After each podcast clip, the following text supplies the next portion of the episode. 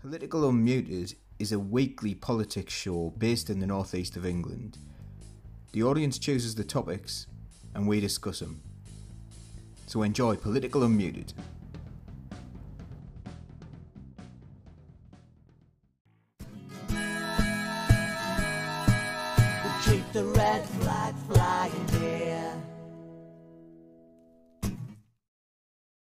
You'll see we've started with a different tune today. Um, I'm desperately trying to find out which number of sh- show it is, Paul. Can you remind me? 73. 73. Well, and uh, to those of you who are listening in, thank you for returning. Um, welcome. It's great to see you. And uh, the dream team is here. Um, Paul Daly, the, the, the, and techno genius, Sam Townsend, the senior Durham County Council politician, uh, Laura Daly, um, that firebrand of feminism and wonderfulness, and finally Stuart, that fountain well of wisdom. You are so privileged, and I'm so privileged to be here with them. We've got some great questions to discuss uh, with you uh, uh, today, but welcome to the show. And Paul. Uh, I wasn't quite ready for that, John. But that what, what what's different? What's different? genius, yeah, um, it doesn't mean I'm ready.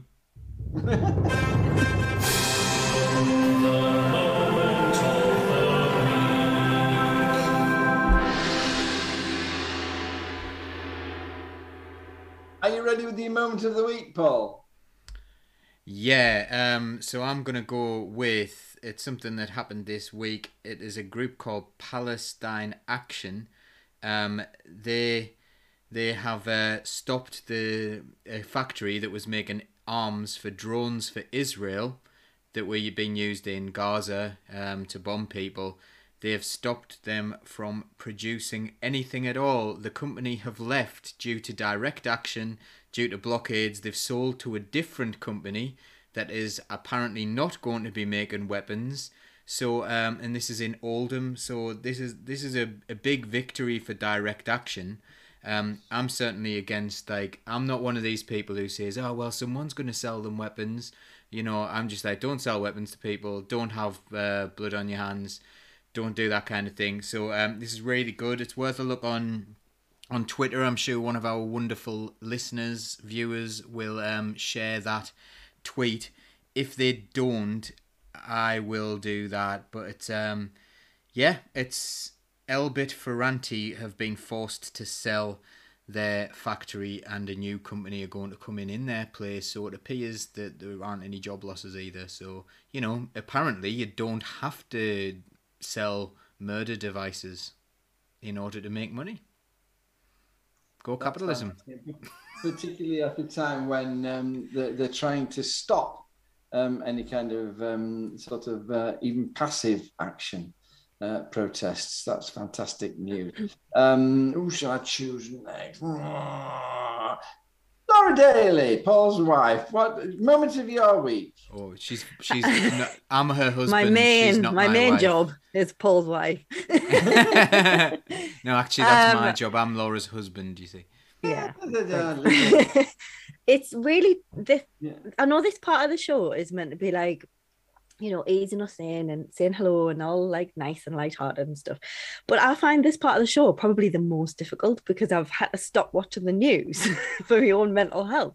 So my moments of the week always tend to be like about myself. So my moment of the week, which I don't even think it falls into this week now, it's the moment of the break. Um, has to be um Socialist Think Tank's New Year's Eve show that we put out. Um, it was really lovely. It was really positive, and there was a lot of like hope to come out of it, which I wasn't expecting because we were gonna basically talk about 2021 and do a recap of the year. Um, so that was that part was a bit depressing because for obvious reasons but then it was really nice and we we had um uh, ian hodson from um the bakers union we had uh, anna rothery from liverpool everyone knows who anna is and jeremy corbyn was on as well um chantel and dan and you know people who you've seen on the sh- our shows before it was just really lovely and it was a really nice atmosphere and i'm dead glad we did it and you can still catch it it's still available so go and watch it Uh, will somebody be putting that link up on the comments, Laura? Uh, Tim Dredge is watching the show, so I imagine he's probably already done it by now. Thank you, Tim. Which sort of, um, uh, you move in the most exalted circles, Laura. Um, you're continually moving with uh, movers and shakers of all all kinds. Thank you very much for all you do. Undeservedly so. I'm a hanger on. I just refuse to accept no, as an answer. That was a bit rapey, wasn't it? Sorry. Um, Samantha, um, news from you. Have you any news to tell us? What's your moment of the week? Or moment of the break? As Moment of the break. I'm sorry, I'm suffering with terrible lighting today because I'm in the dining room and I'm struggling without my little studio. Um, my my moment happened today where my um MP, uh, Dehenna Davison. There's there's an article in the Northern Echo that says that she is definitely not going to defect to the Labour Party. And I'm just like, well, you, no, we weren't asking you to, hon. We don't want you. You wouldn't be invited. bye bye. Um, this is because I think it was the Times or the Telegraph or one of these um, very right wing papers actually ran a story suggesting that red red wall MPs might be considering switching to Labour because um, because Boris Johnson's popularity is going down. They're not doing that. They're just spending a lot of time stabbing him in the back so that they're ingratiated with whoever the new boss is. Um, so she'd much rather do that than join the Labour Party, which is fine because we don't want to. Um, there's a question on the, the, the comments. Uh, have you put the rest of the family in the cupboard then? no, unfortunately, the rest of the family are upstairs trying to do a bedtime and they are being quite loud. So if you do hear screaming, don't worry, they're not in the cupboard, they're just reading Lord of the Rings.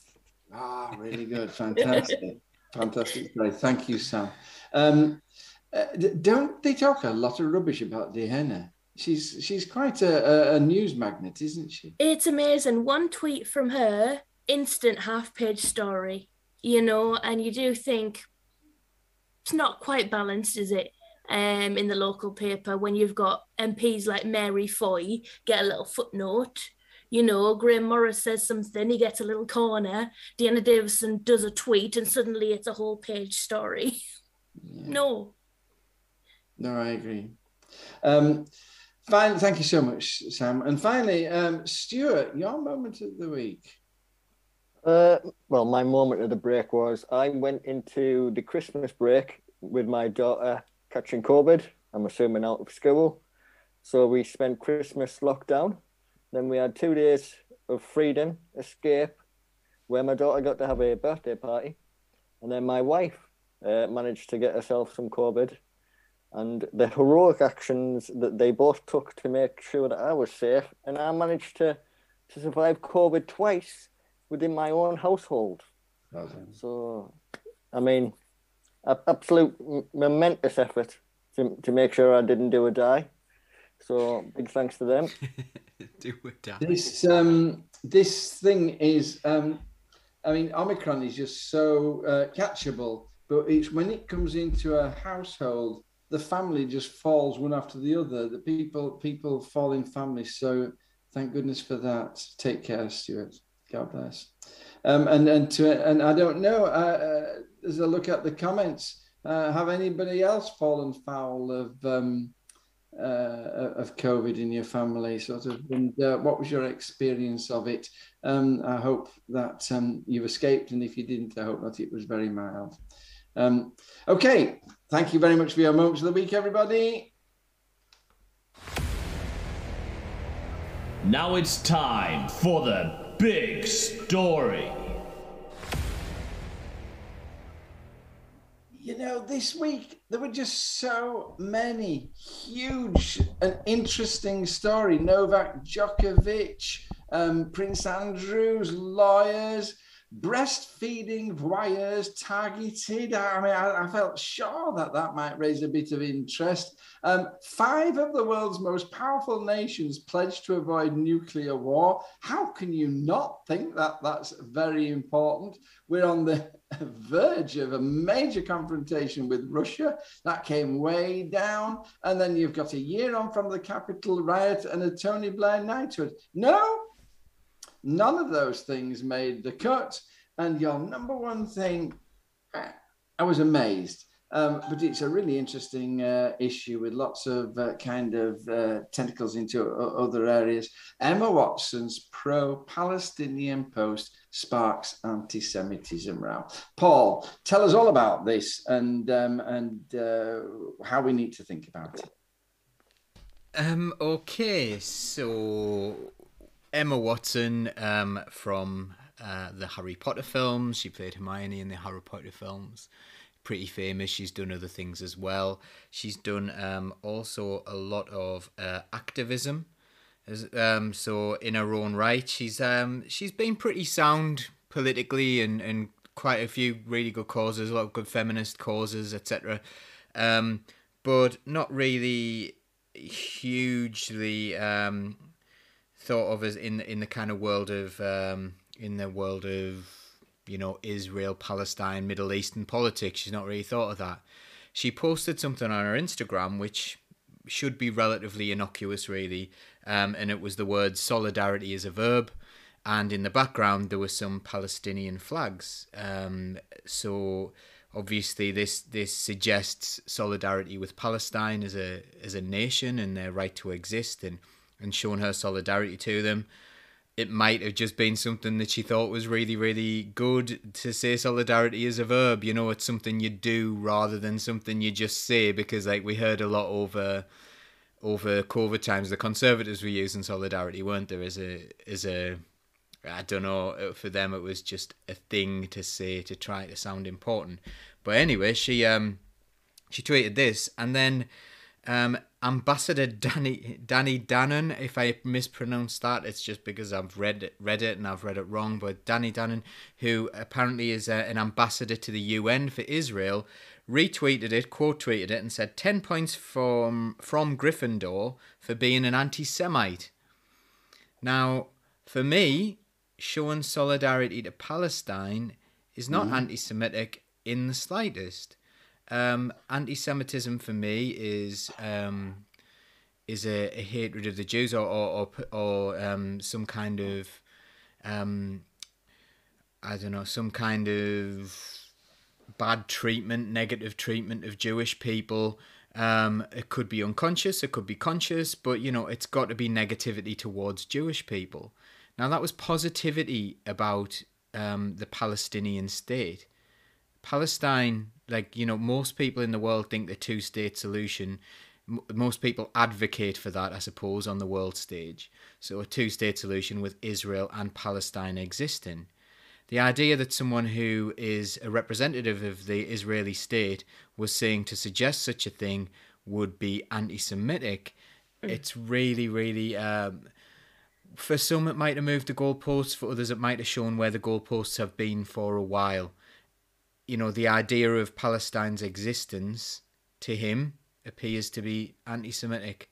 Now, for me, I think it's, for me, I would have suggested that was an anti Semitic statement to say that Jewish people do not want a Palestinian state to exist and therefore the existence of a Palestinian state is anti Semitic. You know what I mean? Like that for me, that's an awful thing to say. I know so many um, Jewish people who are massive advocates for Palestine, um, the Israeli state, and Jewishness. Although um, Israel's a Jewish state, that does not mean anything. That you know, it, it doesn't mean that Jewish people are all for the Israeli state. There is a massive variety of opinion, just like there is for any people, because, funnily enough, Jewish people are people and they will have a variety of opinions on things. They do not think with one mind. So, therefore, I am incredibly confused at this. Um, I was shocked, but it's very interesting. I think it's probably had a, an extremely negative effect on um, on this person's argument, on Ambassador Danny Danon's argument, by picking on Emma Watson, the beloved Emma Watson. So um, she's gone up in my estimations. Uh, well done to her. She didn't deserve the the nastiness that came her way, and um, yeah, I, I agree with her. Solidarity is a verb. Um, there's one script just before we move on, Paul. Now you said it yourself. You said that um, Israel is a Jewish state, and and and they actually passed a law in the Knesset um, saying that, um, asserting the Jewish identity of the state of Israel. And I think sort of the argument from that then is that um, therefore opposing Israel is um, in itself an anti-Semitic act. Now, She- now, how would you how would you react to to, to that statement? Uh, sort of that that sort of if if Israel is a Jewish state, surely it is anti-Jewish to oppose the state of it to criticize the state of Israel. That's the argument, isn't it?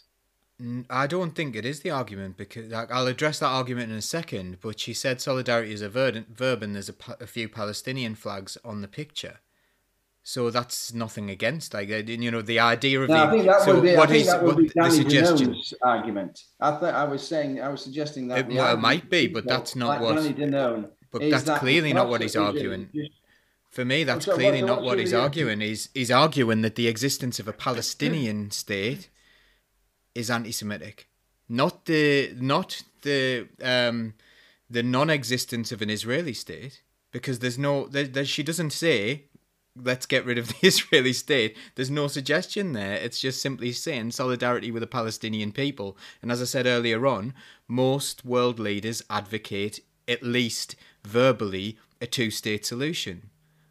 Now, I don't believe they actually. I don't believe that that is actually what they're pushing for at all. I, I believe that they're pushing for a one-state solution in which Israel controls the entire region in a lot of cases. However, that is not what that tweet says. It's just simply say so. Saying solidarity with Palestine doesn't mean you hate Israel.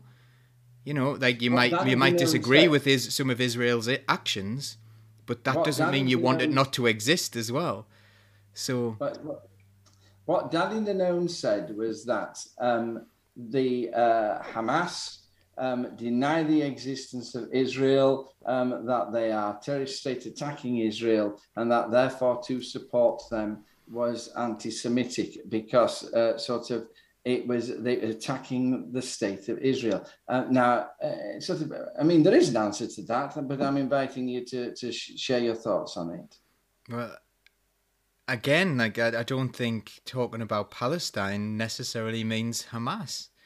You know, the, we've had a Palestinian special on here, and there's like, you know, there was no representatives of Hamas on there, but there were people who lived in Palestine and had dreadful treatment by the Israeli state in Palestine. The fact that I have a problem with the actions of the Israeli state does not mean I have a problem with Israeli people, and does not mean I have a problem by extension, and this would be a huge extension because Jewish people are from all around the world, Israel and further afield. There are some people who actually disagree, Jewish people who disagree with the idea that there should be an Israel. They believe that the Jewish people should be a nomadic people without a state. There are some people who have a completely secular idea and think that there should be no um, religious states whatsoever you know like i i would say i would prefer states if if they exist at all to be secular. So his argument there is is absolutely appalling. He's leapt to some sort of conclusion. I believe it was for um i i don't believe this was an innocent act. I believe this is in order to diminish the right of palestine to exist um, and palestinian people to exist and I believe that it's he who has had the aggressive has has done the aggressive thing here, and I believe that again, Israel are incredibly aggressive in their government's actions towards Palestine and Palestinian people. Um, and we've seen like you know obviously Desmond Tutu died recently, and his, his um, ideas around this were that Israel were behaving in an apartheid fashion that was worse than what went on in South Africa. That's Desmond Tutu's words, not mine. Um, so you know, I think we really need to have a look at this, and I think it's shone a light on on, and I think a, a lot of young people will be looking at that and thinking, what in the world is this man trying to do to Emma Watson for apparently no reason or a very misguided reason? Thank you, Paul. S- Sam, um, I mean, I think I agree with Paul that sort of Emma Watson has um, thrown this issue into stark uh, relief. It, it, she's so certainly put it on the, the world stage by speaking out and by um, receiving the reaction she got. Um, I mean, do you think that's been a good thing? it's it's complicated and it's one of these things where like people who are very aware of the intricacies and the complications surrounding the issue struggle to talk about it eloquently and accurately. So to expect and to be fair to her she's got obviously a lot of experience of of, of working in, in lots of like uh, charitable organizations but still top of the bottom of the day she's an actress right? So you, it's not really actually her specialist subject. You can't expect somebody to to be able to write a thesis on something which isn't actually their what their job is you know? So and i think um that the same goes for sort of her followers and the people who who follow her. So i think you've got to you've got to be careful just because you're throwing it into the spotlight that you get the right people talking on it um, in order to properly illuminate the subject rather than just having lots of people on Twitter shouting at each other. Twitter's not a great place to have an illuminating dialogue. Uh, it is a great place to throw hate around and to uh, blow a, a throwaway comment totally out of context. So I think, um, you know, yes, I'd like everybody to have more awareness of the very complex nature of the whole situation, um, but probably Twitter's not the best place to do it. I mean, Emma Watson, uh, she's a UN Women's Goodwill Ambassador. So she, she is used to, to making political comments on, on the world stage. Um, sort of so I uh, by going through um, uh, by going so public um, onto social media. Do you, do you think that she misjudged the issue? I think she probably, like you say, she probably knows what she's doing, um, and it's probably, um, you know, yes, it's always good to talk about things, but like I said, I just don't think Twitter's a great place to have that discussion. Yeah, I mean, my, my, my personal feeling is is that um, in a way she called out those people whose immediate reaction to any criticism of Israel is that this is um, uh, anti-Semitic. Even any support for the Palestinian people is anti-Semitic day, um, per se and and and sort of it just threw that issue into stark relief and um, and and sort of and all, all the best for it. Thanks for your comments, uh, Stuart. Um, is um, uh, do, you think this is? Uh, um, I'm not going to ask you this question. So that we all have children whom we love. And um, it's possible to love our children and want the very best for them and still to be furious about certain things that they do and, and, and to be very critical of things that they're doing and saying. And, and sort of in the same way, is it possible to be a supporter of the state of Israel and pro Israel and yet be furious about the things that they're doing in Palestine? Is that a fair statement, do you think? Uh, I think it's absolutely true that any any person who is a friend of people is a friend of Jewish people, and that you know the the only real uh, agenda here is to want to care for all people and to see some you know equality and justice for all. Uh, I think that that's the you know the underlying message that we, want to get through. Uh, clearly, uh, short and often vague comments on Twitter aren't the the sphere that you want to maybe use for anti-racism education. Uh, you know, such short, snappy, uh, almost biting type responses aren't a, a place perhaps to di- to discuss a really nuanced uh, anti-racist uh, argument. When you say that, are you referring to Emma Watson's statement or to Danny Danon's re- response?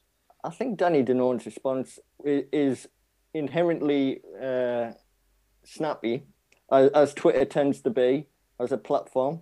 Uh, it, it's designed to, to make you respond in a, in a way that isn't going to give a great uh, amount of detail. Again, with most uh, tweets that go out, they're, they're not packed with the reasoning behind things or the the evidence uh, to an argument often. So it's not really the best platform to be having any of these kind of conversations. But I think there's a also there's a missed uh, opportunity there to actually do some, you know, anti-racism education on a platform. That's not be, really been picked up on as such, and certainly with the kind of audience that you might expect of Emma Watson with regards to Harry Potter, you're now introducing a very complex situation to perhaps younger audiences who won't know how uh, to go about discussing, you know, this very complex uh, situation. It's a, it's a difficult arena. Um, now you see, I'm can I can I challenge you as well? Because Absolutely. I don't, I don't think that there's anything complex about it. I think the way that Israel is treating the Palestinians, the state, the the, the, the Palestinians, particularly in Gaza, is, is just a cut and dried right and wrong. It, is wrong, and it's very it's very um, it's very clearly wrong. Um, Paul mentioned the word apartheid. I, I think it's it's a kind of sort of quasi genocide, if you if you care to look at it that way, and sort of when Emma Watson says solidarity is a verb, what she's saying is that we need to do um, more than just say, oh, those poor Palestinians, that we sort of need to take action to support the Palestinians. Now, I think that's a cut and dried. I, I don't see that as nuanced or, or complex. I, I think the subject matter is very cut and dry, as you say. It's the approach that you take to discussing it. That is, you know, like anything, even if you were knocking somebody's door to try and win their support in an election, it all comes down to how you have that conversation. And that's the real battle for anybody to try and make a change in the world, isn't it? It's about how you approach the situation, the, the arena that you find yourself in, trying to make an argument is the, the most difficult part of it rather than the actual subject matter that you, you want to talk about. Thank you. Thank you, Stuart, for your wisdom. Uh, Laura, finally, um, sort of, and this is where it becomes relevant to the Labour Party. Um, and uh, sort of, um, so you, you, uh, we understand that you'll want to speak wisely, and, and and and you may not want to, but at the end of the day, um, I spoke earlier about the fact that immediately you start to criticise Israel, there are some people despite the fact that the HWR uh, working um, ar- arrangement says that it's okay to criticize Israel, um, uh, but sort of they immediately cry anti-Semitism, particularly in relation to Palestinians. I mean, do you think that this has will have done anything to um, call that out, to highlight that as an issue within the Labour Party? Um, I mean, I would hope so. I would really hope so. I think this whole thing is is just it's become such a mess, hasn't it? It's you know, being labelled an anti-Semite is such a a hurtful accusation, especially for somebody who's so vehemently anti-racist. Um, and I think comments like um, and um, Erdan, the current ambassador, who had some horrible things to say on Twitter as well. Um, you know that it's cynical weaponization of it for me. Um, it really is, and I just think it's it's um, it's a good way to silence free speech on this. It's a good way to um, shut down the support for Palestine because people are too scared to say anything. Um, and I think my view of it is, you know, you can't conflate a, a government or the actions of the state of Israel with Jewishness. That in itself is anti Semitic. If I criticize the things that the Israeli government are doing, that doesn't mean I don't like Jewish people. In the same breath, I criticize every single day the things that Boris Johnson's doing. Does that make me anti Christian? Um, and I think it's we've gone so far down that rabbit hole now within the Labour Party as well. You know, the Labour Party, um, this has been a subject that has been at the top of our agenda for many years. Um, you know, with with everything that happened with Jeremy Corbyn and and um, definitely this. Of course, anti-Semitism is an issue. All racism is an issue and should be stamped out 100%. Like that is not even an argument. That's not a debate we have with anyone. Um, but I think this particular one, and I think Emma Watson has fallen right into this trap as well. Um, and because she's so high profile and she said something in support of Palestine, everybody's jumped on it and gone, oh, anti Semite to scare people from wanting to have their say on it. and so people keep their mouth shut. And so Palestinian support diminishes, um, where, and there'll be no advocates left for oppressed people you know and you say quasi genocide there john i I, i'd suggest there's not a lot of quasi-ness about it You're a wonderful team. Thank you so much for all those very deep and uh, outspoken comments. Um, I'm sure that the people listening will have valued the, the things you had to say. Um, but um, uh, sort of um, we'll now uh, move on, um, hopefully to something uh, less contentious.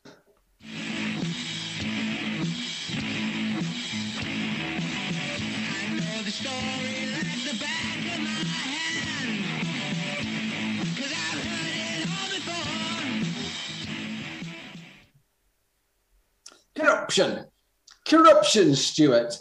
Can Boris Johnson just do as he damn well pleases and lie about it and continue to get away with it? Um, sort of uh, the question on the, um, uh, the, the the poll was in relation to the Great Exhibition text when he was clearly selling favors uh, for money to, to help him decorate. But since we've had um, all this outcry about uh, a bring your own booze party, so of, what have you got to say about this, Stuart? I think the, the big question is Boris is Boris Johnson corrupt? The answer would be yes. I think across the board on everything he does and touches at this point. Uh, clearly, this story came about after uh, they managed to find the missing phone.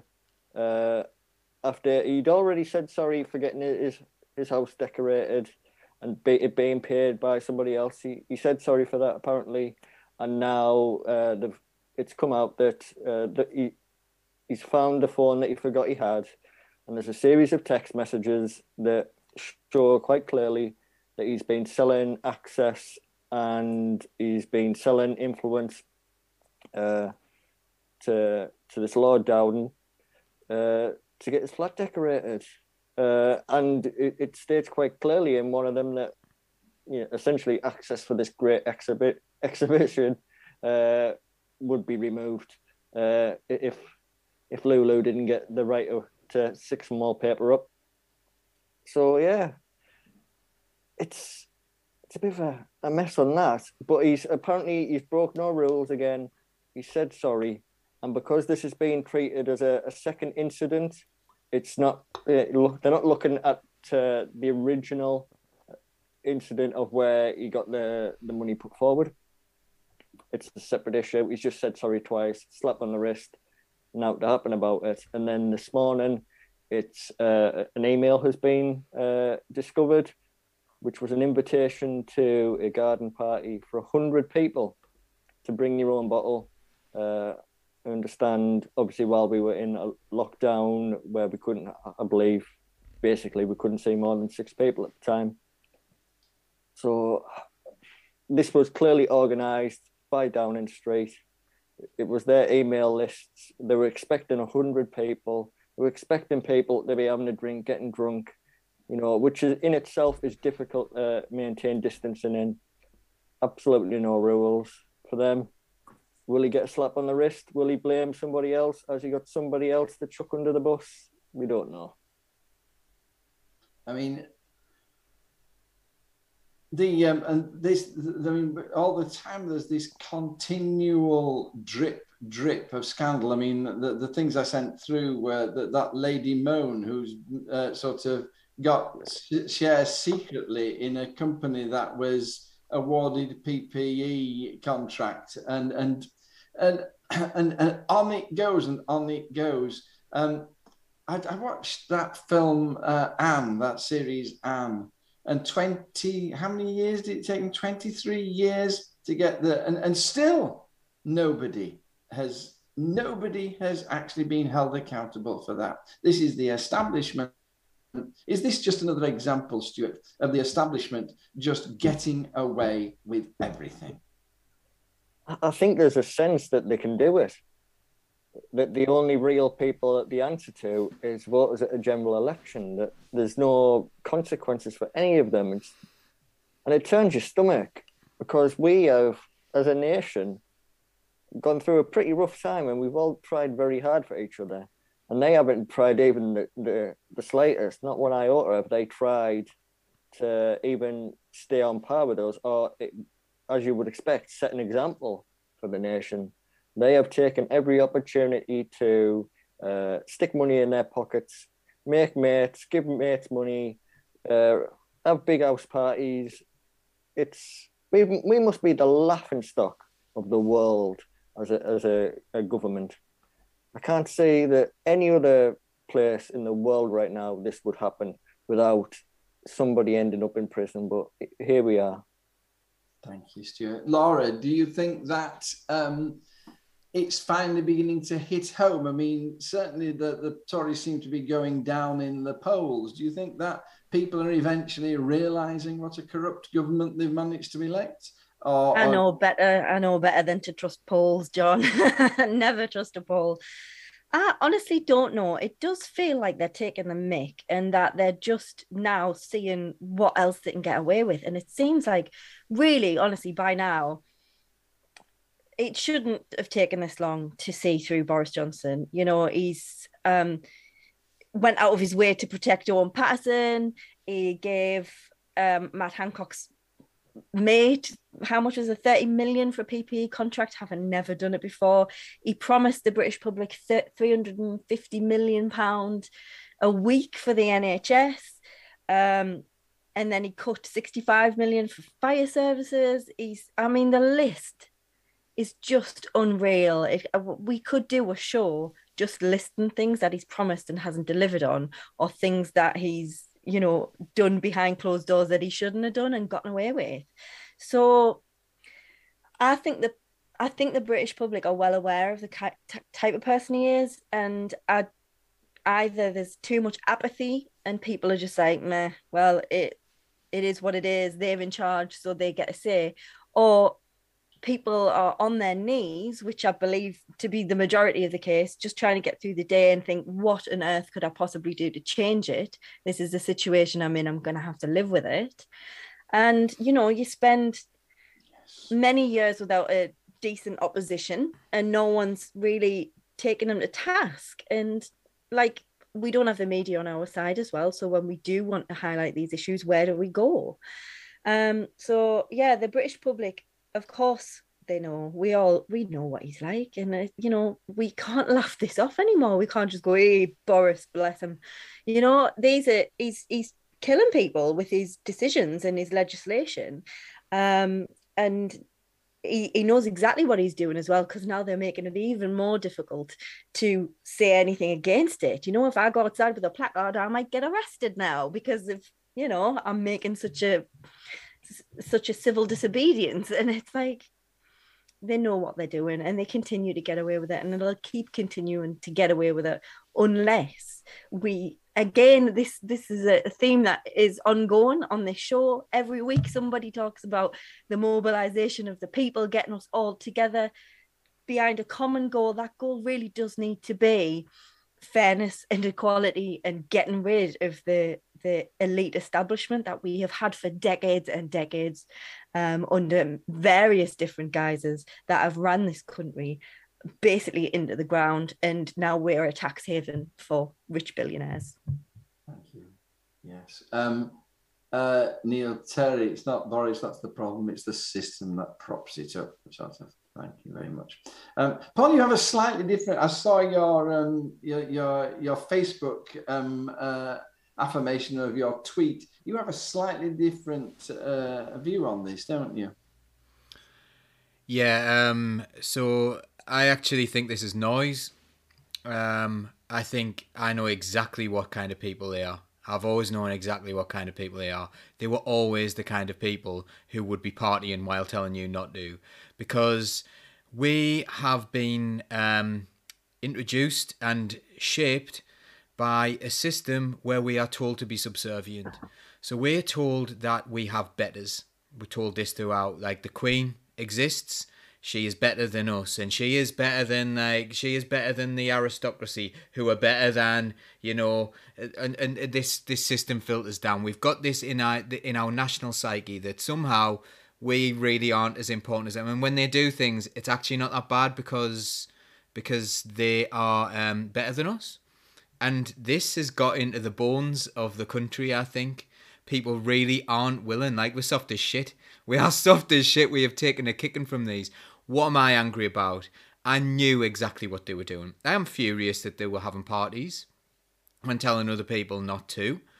I wouldn't have been had they been in a situation where I said, you know what, we're working together day in and day out, we're right next to one another, actually it's going to make no difference if we improve our mental health a little bit and let off some steam because we're going to catch COVID from each other if someone in here has it. It's not a massively great risk. And we talked about this at my work when we were getting coughed all over and stuff by kids and then told we couldn't speak to anyone else. We weren't allowed to socialize outside of work, even if it was on the path outside of work. We had to go home straight away. We weren't allowed to have a drink with one another. And if we'd have been allowed to maybe have a little chat with one another, maybe things would have been slightly better during lockdown. I don't actually have a problem with that. The problem is telling people what to do when they weren't doing that. Um, but the real problem for me is if you go back far enough, if you go back like, you know, like a couple of years or last week or anything like that, you'll find that these people are doing appalling things. Appalling things. They are killing people with austerity. Loads of people have died due to austerity. PIP assessments humiliated people and killed people. The parties didn't kill anyone. Why are we more angry about a party than we are about our government killing its own people with awful, awful neglect and and just viciousness, vicious policies.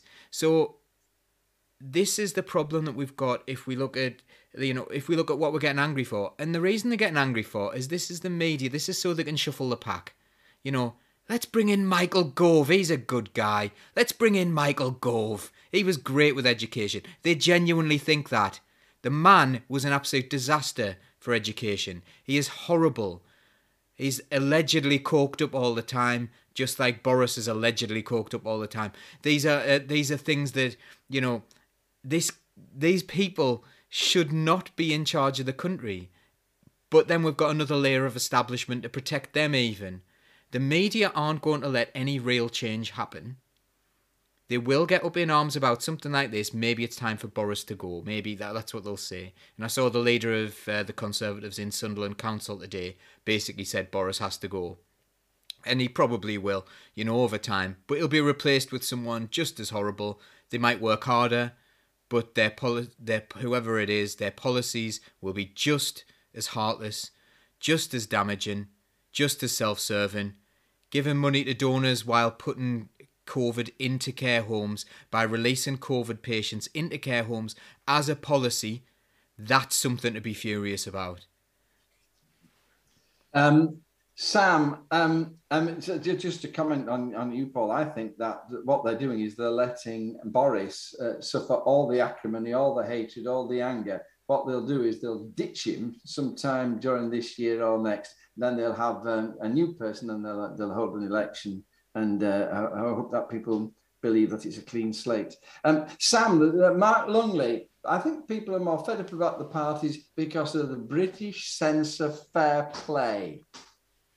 Yeah, it's a, it's a really good comment from Mark. Uh, also, I think there's just a real simple, obvious, like, you can't make any excuses for it when when and I agree, um, you know, I'm upset about all the people, the people who were sent into care homes, knowing that they had COVID, knowing that the staff didn't have uh, the appropriate training to isolate uh, infected patients or the, the facilities to do so.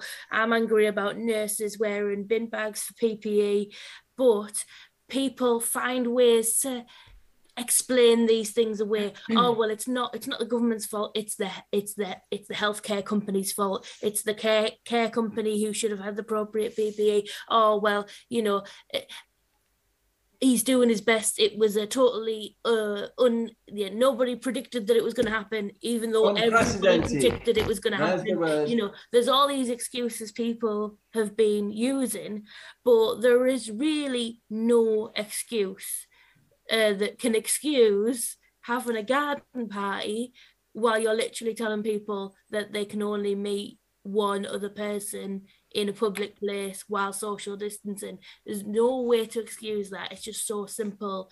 Um, and I think that's something that's really struck a nerve as well. Just finally, Sam, yes or no? Is this the end of Johnson? I think this shows that the end of Johnson is coming. Unfortunately, it's going to be a bit of a drawn out process, but you know, the Tories, like I said earlier, the backbenchers are smelling blood. Uh, they're doing their best to stab a knife into him so that they can be uh, in the good graces of whoever comes after. So the process is definitely underway, um, but I'm sure, as they all do, he will fall upwards. Yes.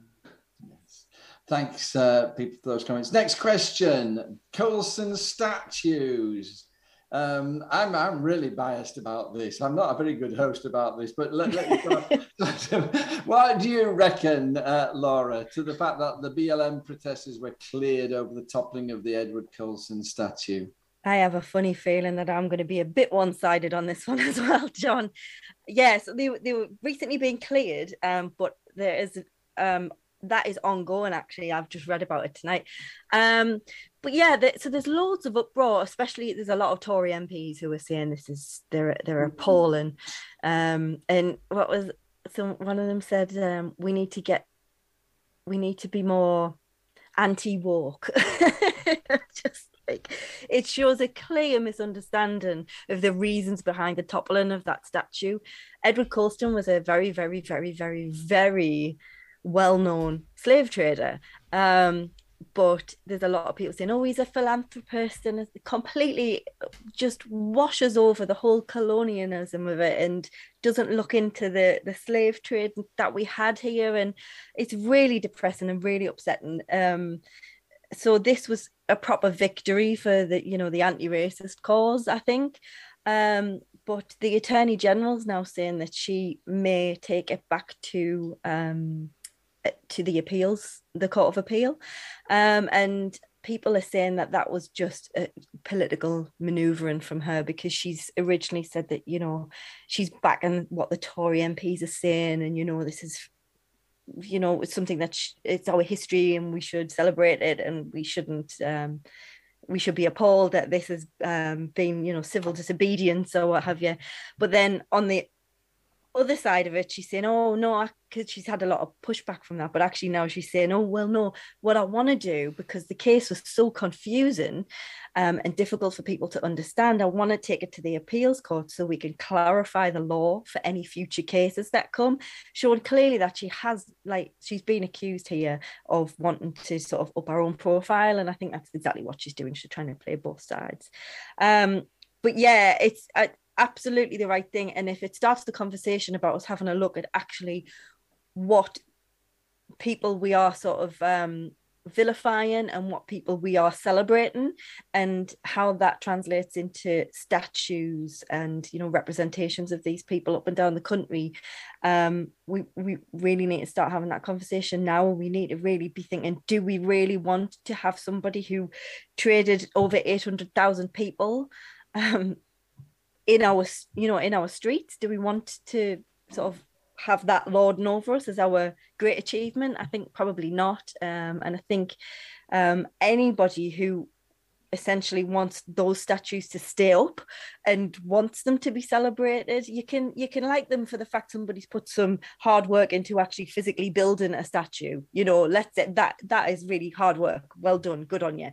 But we can't be celebrating these people. And by saying i want to celebrate this person you are outing yourself as a racist. And that is just a fact. So yeah i do think this has um, been a really bit of good news for once. Um, I'm really pleased. I think the Court of Appeal thing will just fall flat on its face because I, I just don't think there's an argument here.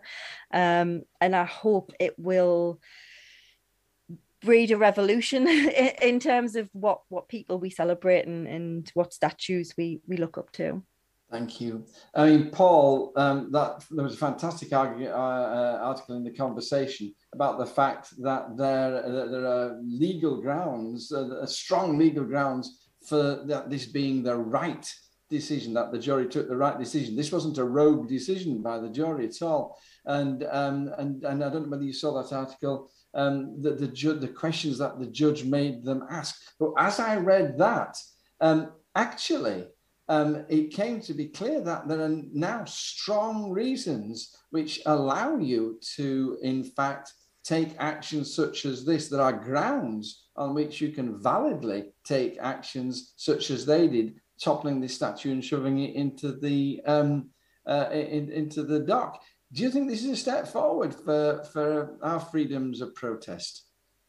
It's uh, it's it's really interesting. I think um, I I had to get my head around the idea of why it was legal. So the, there's always there's always someone who'll say to you something like that. They can't do that because it is criminal damage or whatever. And you think, I suppose it is, but sometimes I would always go down the lines of sometimes when laws are a bit crap, you got to break them. Um, and especially in the case of this, where they've brought up this petition time and again to get it removed, and um, but apparently it's because they were the people, because they were the people of Bristol, and that statue was representing the people of Bristol. If the people of Bristol wanted it, wanted it to come down, and they believed that they were um, they were doing something that they thought caused offence. So that because this caused such offence to people, uh, the people of Bristol, then therefore they were justified in what they were doing because they thought they were upholding the law. Um, and that was a re- it's a really interesting legal argument, and I thought it was I, I was pleased to to learn about what it was. I sometimes think to like what people would do, like you know, would people when they saw the statue of Saddam Hussein come down? And I know it's a little bit different, but in a way, Colston was someone who chucked twenty thousand slaves into the sea because you know they were not healthy and they weren't going to make them some money. So twenty thousand people thrown thrown overboard, that kind of thing. This guy was not a good guy. Did were the people saying actually, you know, Saddam Hussein is part of Iraq's history. That statue needs to stay up. It's uh, it's been a funny little argument I've seen going on, and it's really nice to see a few people getting riled up by it. Thank you. Sorry, I've got to cut you off because we're running out of time, um, as we always do, Paul. God bless you. Uh, Sam, is the right place for this statue, therefore, in a museum where it can be um, properly addressed, the pros and the cons, and uh, not in a park where it's an object of veneration? It in the sea. No, I think you know that's a really good point. You know, there is there is a middle ground between destroying these things and leaving them where they are, and that is putting them in a museum where they can be studied and where they can have a proper um, education program around who they were, how they got their power, and why it was a terrible thing. Um, and you know, it, I was having this conversation with Laura the other day. You know, there's a there's a statue in the middle of Durham marketplace, and local people just know it as like that statue of the horse Yeah. in the middle, and it's it's a man on the back of that horse, and that man owned coal mines, and he he he uh, subjugated the the working people of County Durham to to make profit off off people's blood, He's a sweat, and complete bastard, Samantha Yes, indeed. Absolute bastard. And people don't know that, and people should know that, um, rather than just go, "Oh, isn't that a nice statue of a horse?" There's no tongue. No, it's not a nice statue of a horse. Um, sort of, uh, I was about to sort of say, I mean, but sort of, do, do you think um, that, that we should not knock down that statue as well? I mean, should, should that statue go? Um, yeah, I mean, I, I definitely think it's something to talk about about whether it's an appropriate thing to have in the middle of Durham City Centre. Yes, there'll be people say, "Oh, we've had it there forever; it's part of the culture or whatever." But there's an awful lot of culture um, that, that stick a traffic cone on his head. Mark Lungley says, "I could think of a few things I'd stick on his head," um, but um, you know, it might be one that needs that I would recommend relocating to the new history centre with a nice big explanation of what he, what he was and what he did. Thank you, Sam. Uh, finally, Stuart, and um, uh, we, we, this is, I, I've, I've totally mistimed the lesson. Uh, this, this teacher's messed up. So, um, uh, Stuart, here's a, a, a, a thing I want you to address. I sometimes get, they're saying we need to take down the statue of Captain Cook in, in Whitby. And the, this is a man who, who really sort of was an amazing man and, and expanded our knowledge and seafaring ability. He, he discovered the way to scurvy at sea and all these things. An amazing chap. Um, but he was a man of his time and he expanded empire. And I sometimes feel sorry for these people because they did great things and we look at them with our retrospective glasses on and say, whoa, that was unacceptable. But it wasn't unacceptable when he did it. Do you, do you, do you think there's any, ex, any excuse for some of these poor chappies, and they're mainly chappies, aren't they? Sort of these poor chaps who, who sort of just got out of date. I think we, we have good examples in, in history of how we've dealt with this in the past. If you you look at post-war Germany, you know there was Nazi stuff everywhere. Those statues were taken down in a process over several years, and you you went went through a process. And in the modern era, you don't listen to uh, music by people who've been convicted of the you know certain things. Uh, you you don't uh, watch Rolf Harris reruns anymore, do you?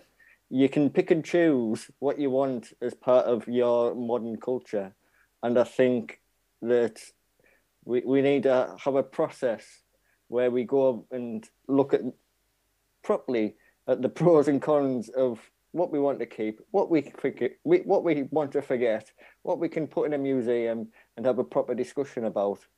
And we don't really need to just say we're going to take down every statue overnight. We, we need to have a proper discussion about it and across a multitude of things, not just, you know, the the the the slave trade. We need to be looking at, as Sam touched on, the, the oppression of people in Durham. I mean, that, that horse and the gentleman in the back. I, I really love when people complain it's the wrong way around and it's, it's doing him an injustice. That that always makes me smile that he's the wrong way around, because that's the that's the best we've got for a little while. Um, just uh, to the listeners, you know, I just spring these questions on people, and, and most of them I just make up in my head. Is sort of uh, during the last comment, and and the the wisdom and the depth of the answer and the common sense they speak is just a delight, isn't it? Um, it's now ten o'clock. Sam, um, I'm going to give you a couple of minutes to to lead on the the, the thing. I'm not going to ask anybody else. You, you'll just have to sit there, shush. Um, and uh, Sam, just your question was, um, how is the government coping with Omicron and um, uh, sort of what are your fears for the future? Well, exactly. I mean, the, the government seems to have um, not worked out that, you know, an illness is not just bad if you die from it. An illness can can have lots of other problems associated with it as well. And usually, if somebody's got to be ill, they might have to have some time off work. Now, let's not even go into uh, isolation periods or the rest of it. This is the fact if we had uh, a virulent cold or flu spreading through the population like Omicron was, we would have exactly the same problem that we're having now, which is that people are getting sick so they've got to have time off work. And unfortunately, our schools, our hospitals, our police stations, our, our council offices are all run by people who can get sick. So we're having a real issue with our public services crumbling at the moment. You know, we're actually at the point where um, within the next week or, or, two, we can expect schools to have to inform parents that they're not going to be available to be open for all year groups because they're not going to have the staff to teach kids safely. And there's been literally no support put in place by the government. And that is the government's job. I know this government doesn't like, you know, getting getting the hands dirty and, and actually doing the job, but it is their job to make sure these basic building blocks of society work properly. Um, all they could do for teachers was send us a link to some supply teaching websites so that people like me who have been supply teachers and chose to leave because I'm not going to work for £60 a day um, well, you can just go back and do that. No, if I wanted to do that, I would be doing it. Thanks very much. So, yeah, it's a total mess based on the fact that the government haven't worked out that sick people can't go to work. Thank you. I'm not going back to school either. I couldn't cope. How, how, how, how use teachers cope, Paul? Uh, I, I, I don't know. How I did it when I did it, I can't, I can't imagine. It's, uh, it's, it's, thank you so much for those comments, Sam. Sorry, everybody else.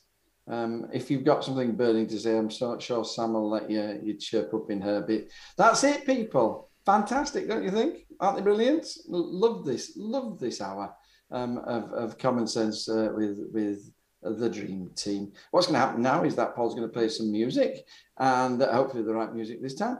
And um, the um, sort of, and when we come back, Sam is going to be in charge and uh, look at some of your comments. Thank you for all your comments. Thank you for listening. And uh, if you've got to go, bye bye, but perhaps see you for the second half. Thank you. Welcome back. I'm Samantha Townsend. It's really nice to see you for the second half. I'm going to be leading the show. I can't do as good a job as Samantha. I'm not really Samantha at all. I'm Paul. But Samantha has grown weary at this late hour, and uh, and um, so uh, what we're going to do is we are going to have me lead this because I am the person who has got the technological capability to do it. As John says, I'm the technological wizard, which is complete nonsense. But you know, let's go with it as well. Let's pretend that's true. Um, and uh, we'll go through some of your comments. Your comments were particularly amazing, as well, you know, as always, isn't a really good thing to say after you're saying particularly amazing, even better than normal, which was uh, absolutely brilliant. So we're going to go through a few of those and discuss them as a group. So what I want to do is quickly on that last point, Omicron. Shall we quickly go through it? And John, I'm going to put you on the spot. What do you think about um, the way the government's treating um, Omicron with regards to your last question? Was it is the government sleep, sleepwalking towards disaster, something like that? Got it and the the the, the average. Uh, for the week is only 170,000. It was much worse than this last week, and and sort of there's only 8,000 people in, in, in hospital, and and uh, sort of only 171 died, and and you think these are horrific figures. The, the thing is just exploding, and and and um, I think they're throwing the NHS under a bus, and um, and you think why are they not? Why are they? And and and the biggest thing of all is this um, this sneaking thing that's coming into more and more um, Tory members' speech that we need to learn to live with this. That it we need it's not a pandemic. We need to understand that now it's endemic, and it's all right. Is that if if um, sort of you're triple vaccinated and a healthy person, and it's um, highly likely that it'll be very mild if you get it. Um, what about those people for whom it isn't mild? By sheer chance, it's very unmild and, and it kills them. And what about those people um, for um, sort of uh, like my wife and, and Stuart, for whom just to get it is is highly likely a death sentence, and and and sort of um, well, they can shut themselves away if they want, and that's the kind of argument that's going on. And I find the whole thing very very disturbing indeed, and and the normalization of 170 people dying a day, a day. You know, we go mad about the number of people who are knocked down and killed on the roads. And sort of, it's the, the number of people who've died, Paul, is now two and a half times the number of people whom the Nazis killed on the home front uh, in World War II. And we do, oh, yes, well, sort of, we got to become, get used to this, get used to it. Uh, I'm, I'm, I'm horrified um, by the laxity. And it's the only government that's doing it. The, the, other nations are actively taking measures to try and halt its spread. And, and, um, and why the Tory government are pursuing this line, I just do not know. But my golly, am I hostile to it. Fair. Um, so yeah, as does anyone else want to add to that, or do we want to go to the do we want to go to the comments here? What do we think, people? Laura, Oh, oh you you coming in, Stuart wants to come in.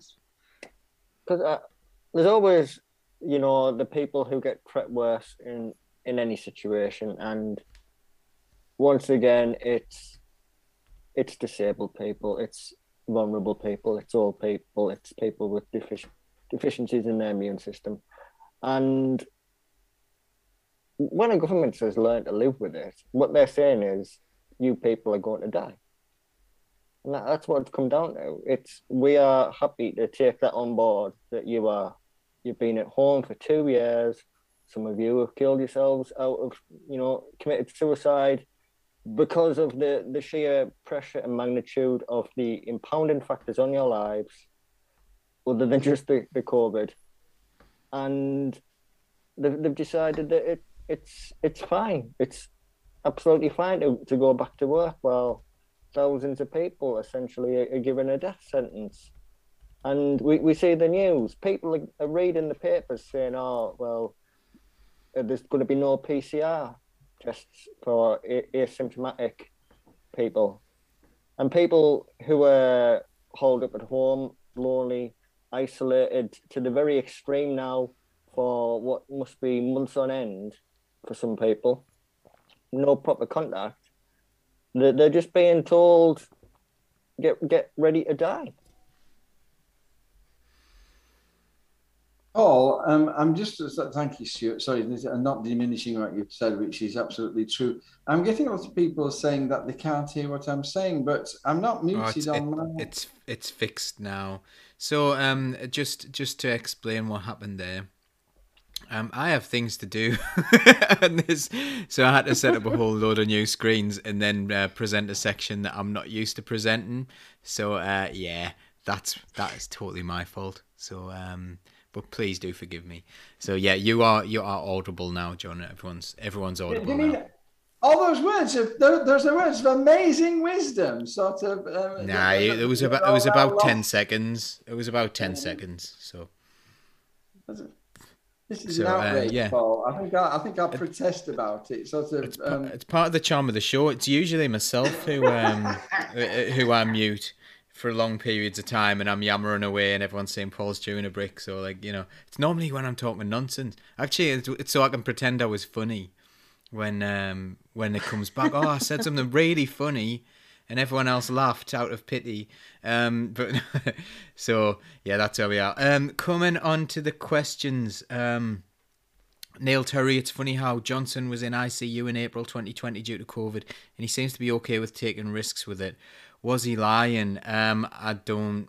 I, I, there's been some weird speculation about that, but we're not saying we're not we're not uh, endorsing that. But that is a is a comment there. Um, it does make people think about where's his compassion. I would I would probably suggest that he's uh, devoid of of normal compassion rather than that. Although he does lie about a lot of things, so it's not a surprise that people might challenge that. Um, so um, Kath Conroy, my son didn't die of COVID, but but died due to COVID causing mental illness due to lockdown. These people aren't being counted. This is a huge deal that hasn't been addressed. I, I kind of mentioned it a little bit earlier on, didn't I, about people's mental health and stuff. But Laura, do you want to come in on this? Because I know you've got a lot of strong feelings Oh, on I have a lot to on say. uh, on lockdown mental health. yeah, I'm really of all, sorry Kath, about that as well, really Kath. That's sorry. absolutely That's awful, and um, heartbreaking, isn't solidarity it? To you. awful. Um, yeah. Uh, so yeah, lockdown itself has been um has been really devastating on the mental health of many, many, many people in this country. Myself being one of them, as Paul will attest to. I'm I'm better now. Um, but also not just that, the the side effects. You know, long COVID, it's absolutely crippling and just i mean uh, to be fair if the government are going to say oh well you know just learn to live with the disease itself then they're really not going to care about any any hangovers from it you know? But it is really it's debilitating. Um you know i know loads of people who are suffering with long covid at the minute and you ca- you just can't function as a human being and then so that increases your isolation it increases your inability to do anything but sit and think. And anyone left alone not getting any fresh air not with anything to do with too much time to think is going to end up with mental health problems especially if we've already got them because of the nature of our society at the minute the way it's structured against working class people. It is as stuart rightly said it is always us. It's always the working class. It's always the less well off. It's always people with disabilities. It's always people who need that extra bit of support who get forgotten about. And these are the people who are going to be suffering from things like long covid from things like mental illness due to lockdown. Um be, being isolated in your house some people have the luxury of working from home but it's not necessarily a luxury. It is really difficult if you're in the house on your own all uh, for weeks and weeks on end. But also what about all the people who haven't had any option who have had to go to work? All the nurses all the people who who work in supermarkets you know all these people who we said were lifesavers and were amazing and key workers are still classed as you know um unskilled. And they didn't have a choice. They had to put themselves on the firing line. That in itself causes mental health problems. I need to feed me, chi- me kids. I need a roof over my head. I'm going to have to put myself in the way of danger. Not one bit of this is being talked about except from people like us from activists from people on these sorts of shows who think this is a serious problem. This is going to impact us and our kids for years and years to come. And you know there were no mental health services before this so why should there be any after? But the government need to really start taking it seriously because this is going to keep going. This is going to seriously affect people for years to come. Um and i do i i don't have any hope. Like it'd be lovely but i don't have any hope that this government will do anything. All we can do is get rid of them and hopefully rely on our communities to do what they've been doing all along. Um, and checking on each other and trying to help as best they can. But it need it really does need to be taken much more seriously because it's devastating. Yeah, John, I'll, I'll bring you in a second. I was just going to add to that a little bit that some people don't really seem to understand one another's experiences here, and I'll give you a quick uh, anecdote. Like, I've seen people have a go at people for not wearing a mask um, in a workplace. Now, the difference there being that people who have to be face to face with people all the time and are getting coughed all over all the time really don't see that as being a thing anymore. Like a lot of people don't think, well, wearing a mask, I'm going to get coughed at, it's going to go in my eyes or whatever. Um, these aren't really issues. Whereas the other person in that situation is able to lock themselves in a room and keep social distance from people and sit and wear a mask and it's kind of like a different world and different pressures and some people going oh no I'll- if i go near someone i'm going to catch covid. Another person who's already accepted that they are in- inevitably going to catch covid. It's a really strange situation. Um john? Um, I, I was just going to build on what Laura said, and uh, speaking as a historian, um, the great the, the bubonic plague, the Black Death, had an absolutely um, catastrophic effect upon the attitudes uh, and beliefs um, of people in uh, uh, in Western Europe, in, in Europe generally. Um, it completely overturned the economy, it completely overturned the social structures, um, but it was absolutely uh, infused with this utter despair and, and the pointlessness of, of life. Now, um, I don't think COVID has been. I mean, you have to understand that the, the Black Death, two thirds of the people in some places died, and and and it was it, was in terms of death, it was much worse. And of course, they didn't have any um, uh, medical cures. Prayer was the only answer, and it clearly didn't work. So it, it the, the the effects perhaps were greater, but nevertheless, you're absolutely right, Laura. This government needs to take into account the fact that um, Britain, the world, will be our mindset will be permanently affected by the things we've been through in the last two years. It's going to change so many things. It's not just a matter of, of people having mental health problems, it's about everybody having uh, mental health changes to them. And um, we'll have to wait and see um, how those outwork over the over the next two decades, I think. Stuart, did you want to come in? Because I do have a question for you on a different topic, but feel free to come in. Just thinking of how much we really need like a, a proper post COVID government and economy, how different it needs to be where we come out of this starting to create caring jobs where you know we we move into automated workplaces as you know the benefits of technology but we're also creating a social care system a social welfare system that really looks after people and you know it is inherently designed to care for people through their lives attached to the health service and the education services that we need you know, we can build a brand new world right after this. We all know we've all suffered the same thing.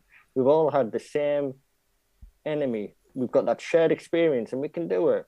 You know, we all know what we want from life and we need to start bloody asking for it and telling people this is our expectation for what we want in the future. We don't want jetpacks.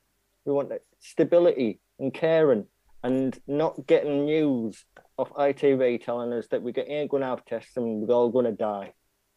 Mm. Tories.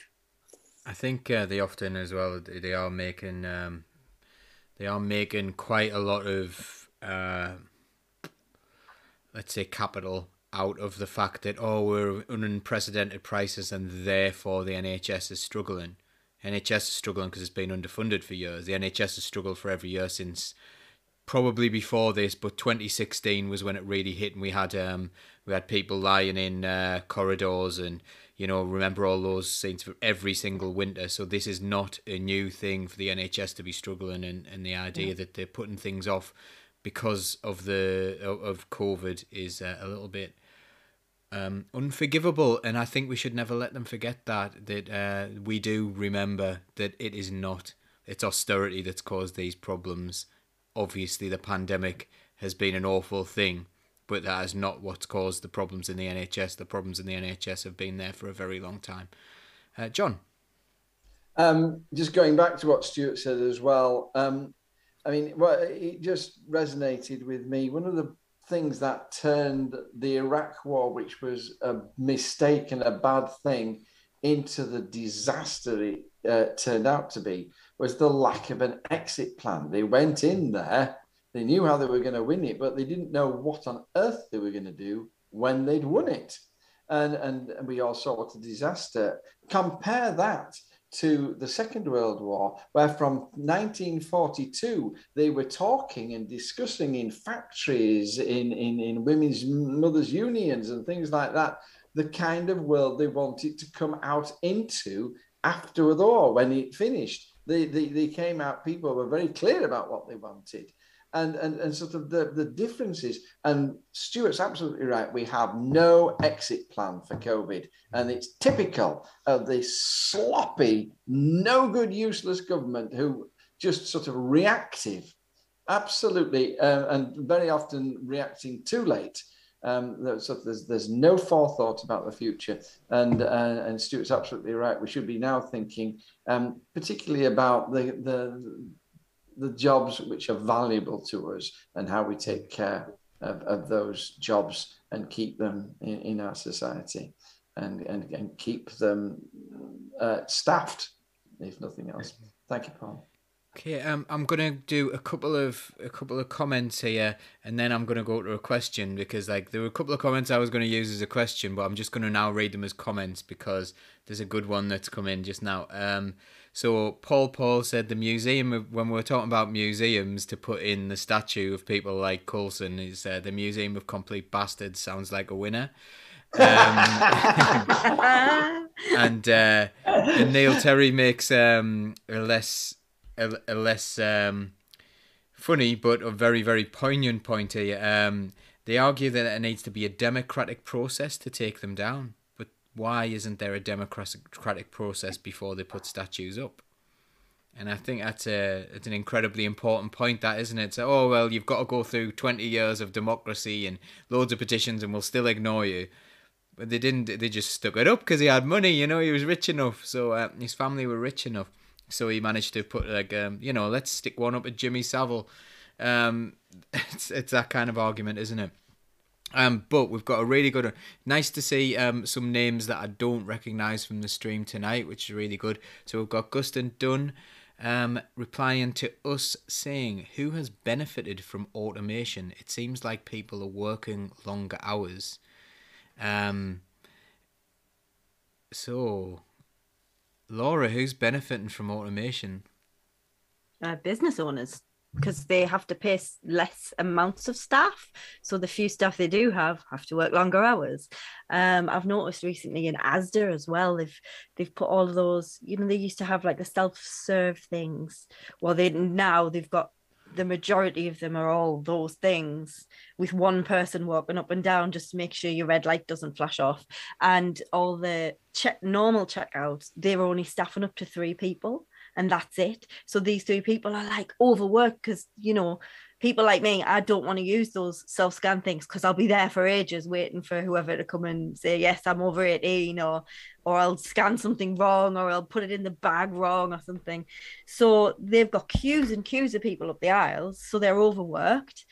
Um, and I really do hand on heart believe it is a money making scheme. The business owners save money any way they can um, and automation would do that. You know, it's a one-off cost. Once you've got your your electricals, your equipment, and everything. You just have to pay a little bit to sort of get it looked after and serviced. It's not. You don't have to worry about them being late. You don't have to worry about paying sick pay. You don't have to worry about maternity or paternity leave. It's just it, it's a no brainer for um, capitalists. For me, that's that's who I think are benefiting from it. So, John, as an extension to this, why aren't we? Why don't we have a three-hour week with all this automation now? Sorry, not a three-hour week, a three-day week. Three-hour week would be uh would be nice, but uh, why don't we have a three-day week like was predicted in uh, Ke- uh, Keynesian economics? Predicted a three-day week, didn't it? Is that right?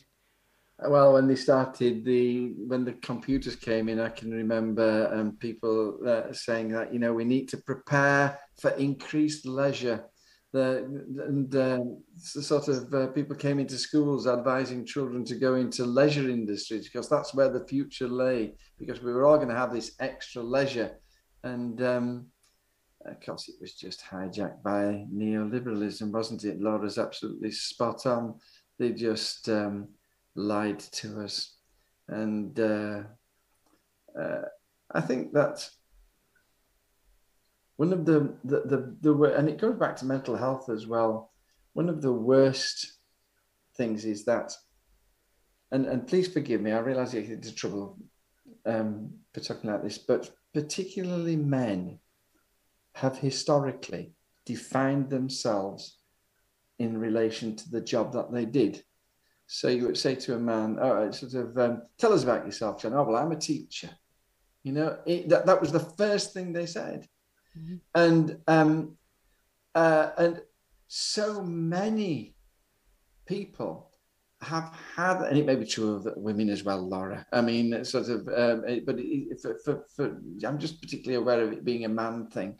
And so many people have just had their jobs stolen from them. And, and, and so there's this huge mental health issue that who am I now? I'm not a welder.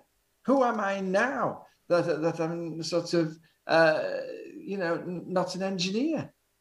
And, and, and, and automation has swept in and, and it, it can do without us. And, and somebody sort of said, talked about useless people being um, that, we, we're not interested in you if, if you're useless within the neoliberal system. So many people are really useless. And um, uh, I, I'm very, I mean, ultimately you have this kind of vision, don't you, of this Star Trek world where you just wander over to the replicator and, and, and all your needs are supplied. Um, but the other side of that is that we need to give people a reason to live. Having our physical wants met is only a fraction of, of, of, of what we need to be um, balanced and happy human beings. And, and, and sort of automation just does not even begin to, to, to address that. And um, uh, so, who has benefited from automation? I think I agree with with Laura. Um, the billionaires, really. Yeah, they I wouldn't think one of the reasons that people are obviously he's mentioned there as well why are people working longer hours? I think we with automation also came the gig, gig economy um, and zero hours contracts and things like that. So people have two or three sometimes four jobs just to earn one wage. Um, and so they take and work wherever they can. And that is that is really bad for mental health as well because you don't know where your next pay is coming from. You don't know where your next meal's coming from. You just take anything you can get at any time of day. Um, the whole system, though, like just coming back on what John was saying there, the system's designed that way, I think, for a reason. You know, we're born, we're brought up to try our best and aim high. One day, this could be you. If you just work hard enough, you too could be a millionaire. When that's all rubbish, if you're not born into it, you're not going to be a millionaire, really, unless you win the lottery, which Paul will tell you the odds on that. Um, and I just think we're sold this myth for our entire life that you are only achieving something if you have a title or if you have a job that has a certain wage packet with it. We need to much more prepare our young people for life and how to be happy in life and that happiness is you succeeding at something because I think it is causing far too much damage. And John, you're absolutely right. I think that it causes men a lot more damage because men are, you know, traditionally the breadwinner and you have to have your status in the house and everything. All this patriarchal structure that needs to be absolutely abolished. But we still we can kid ourselves as much as we want, but we're still in it. There's a reason why shows like Pop Stars and X Factor and all of that are so successful and so highly viewed. It's because we are again sold that myth. This could be you one day. Look, all you have to do is work hard and all your dreams will come true. You know, we talk about what's her name, Molly-Mae, or you know, we all have the same 24 hours. Not quite. My 24 hours and Beyonce's 24 hours probably look different. Absolutely spot on. Can I read something, Paul, uh, from one of my history books? And it's direct. It's, this is a letter in 1873 from a female spinner, and uh, a letter to the newspaper, and it just sums up the issue of mechanization and uh, improved technology and the effect upon working people. The spelling is unbelievable. It's just so wonderful, and there's no full stops which I will try and, uh, uh, and, and take account, but I will run out of um, breath. But here we go. She writes, while reading in the paper today on the subject of shorter hours of labour, I was reminded of a circumstance that came under my own notice. I was minding a machine with 30 treads in it. I was then made to mind two or 30 treads each. And with improved machines in a couple of years, I was minding two machines with 200 treads each and double speed so that our, in our improved condition, we went as if the devil was after us for 10 hours per day. And the females have often been carried out fainting what with the heat and hard work. And all this is done in Christian England. And then we are told to be content in the station of life to which the Lord has placed us. But I say the Lord never did place us there, and we have no right to be content. I like that. Is that not wonderful and true? You have every Stuart. be clearly, the the argument around automation isn't that it's uh, we know it's coming. It's a thing. Technology moves on, and uh, a wise old man said that we should really own these things if they're producing things. The means of production, one might say. Uh, so there's real there's a moral argument that we're in now.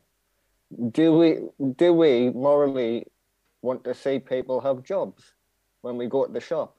Do we want cashiers scanning things so that when pensioners who might see no one else for that week get the opportunity to have a conversation?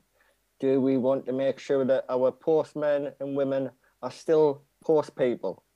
That in 10, 15 years' time, they're not some robot drone just dropping stuff off in the garden because they are, in many ways, uh, walking social workers as they knock on the doors, fixing life's problems. We have a real ethical conversation that we need to have around our workplaces. This is no longer just about uh, do we want to accept a job or not anymore? Do we want to accept a job with an employer who will get rid of us?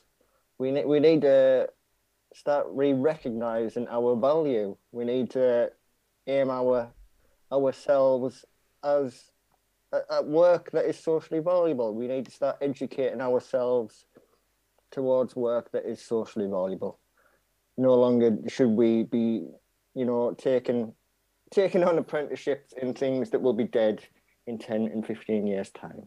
We we need to create the people that we need for 10, 15, 30 years time. And John touched on it how we, we de- define ourselves as people about our job. Now, I, I define myself as a person who was a panel beater. That was a job I loved, and that was taken away from me not by an employer, but by circumstances of genetics, misfortune, illness. I could no longer do that job anymore.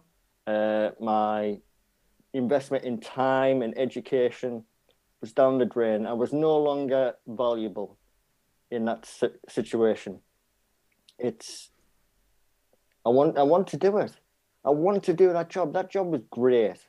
I really enjoy that job, but there's no place for me in it. So I you, we have to start as a as workers looking at the places where there's a place for us in the future.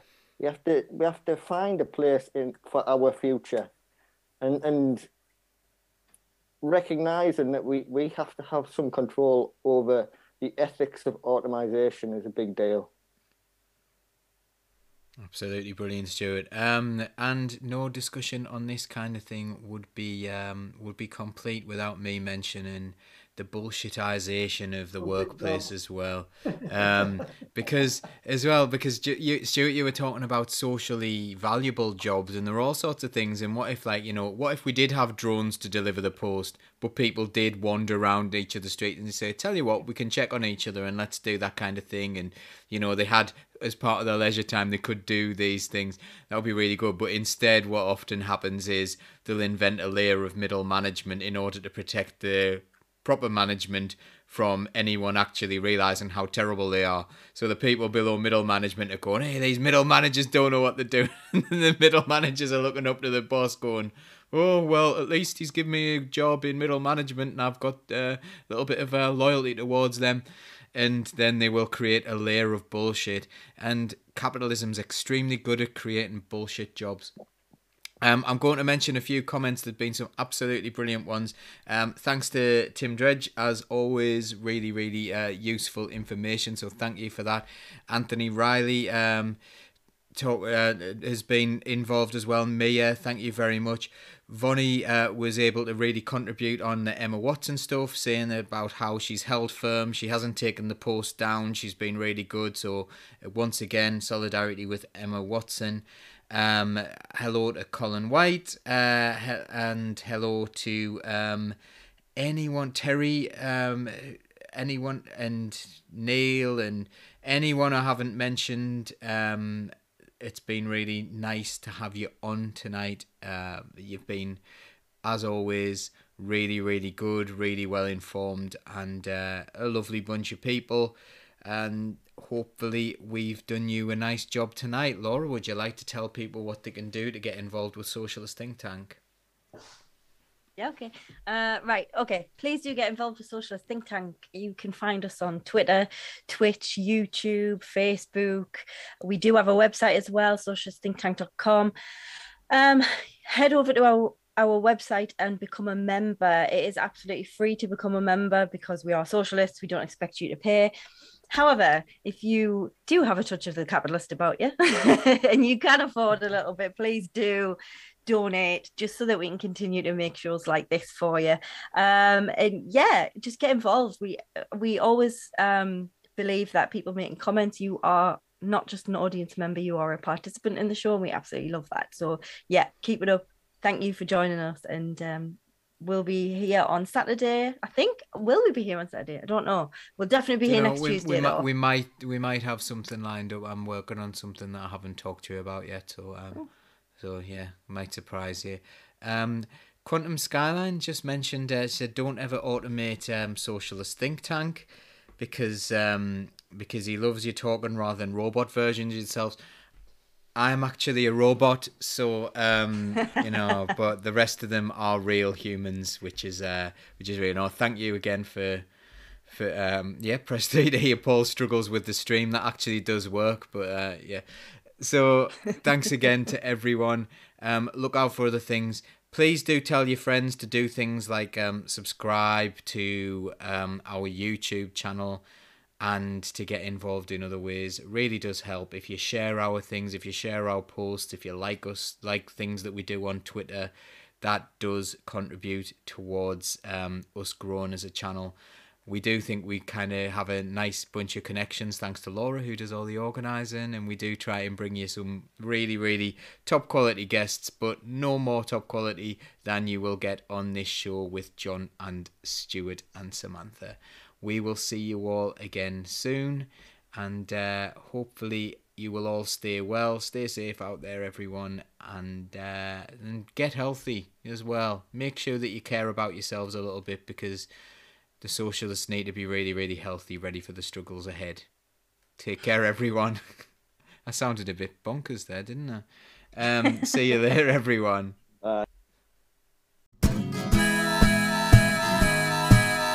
Keep the red flag flying, dear.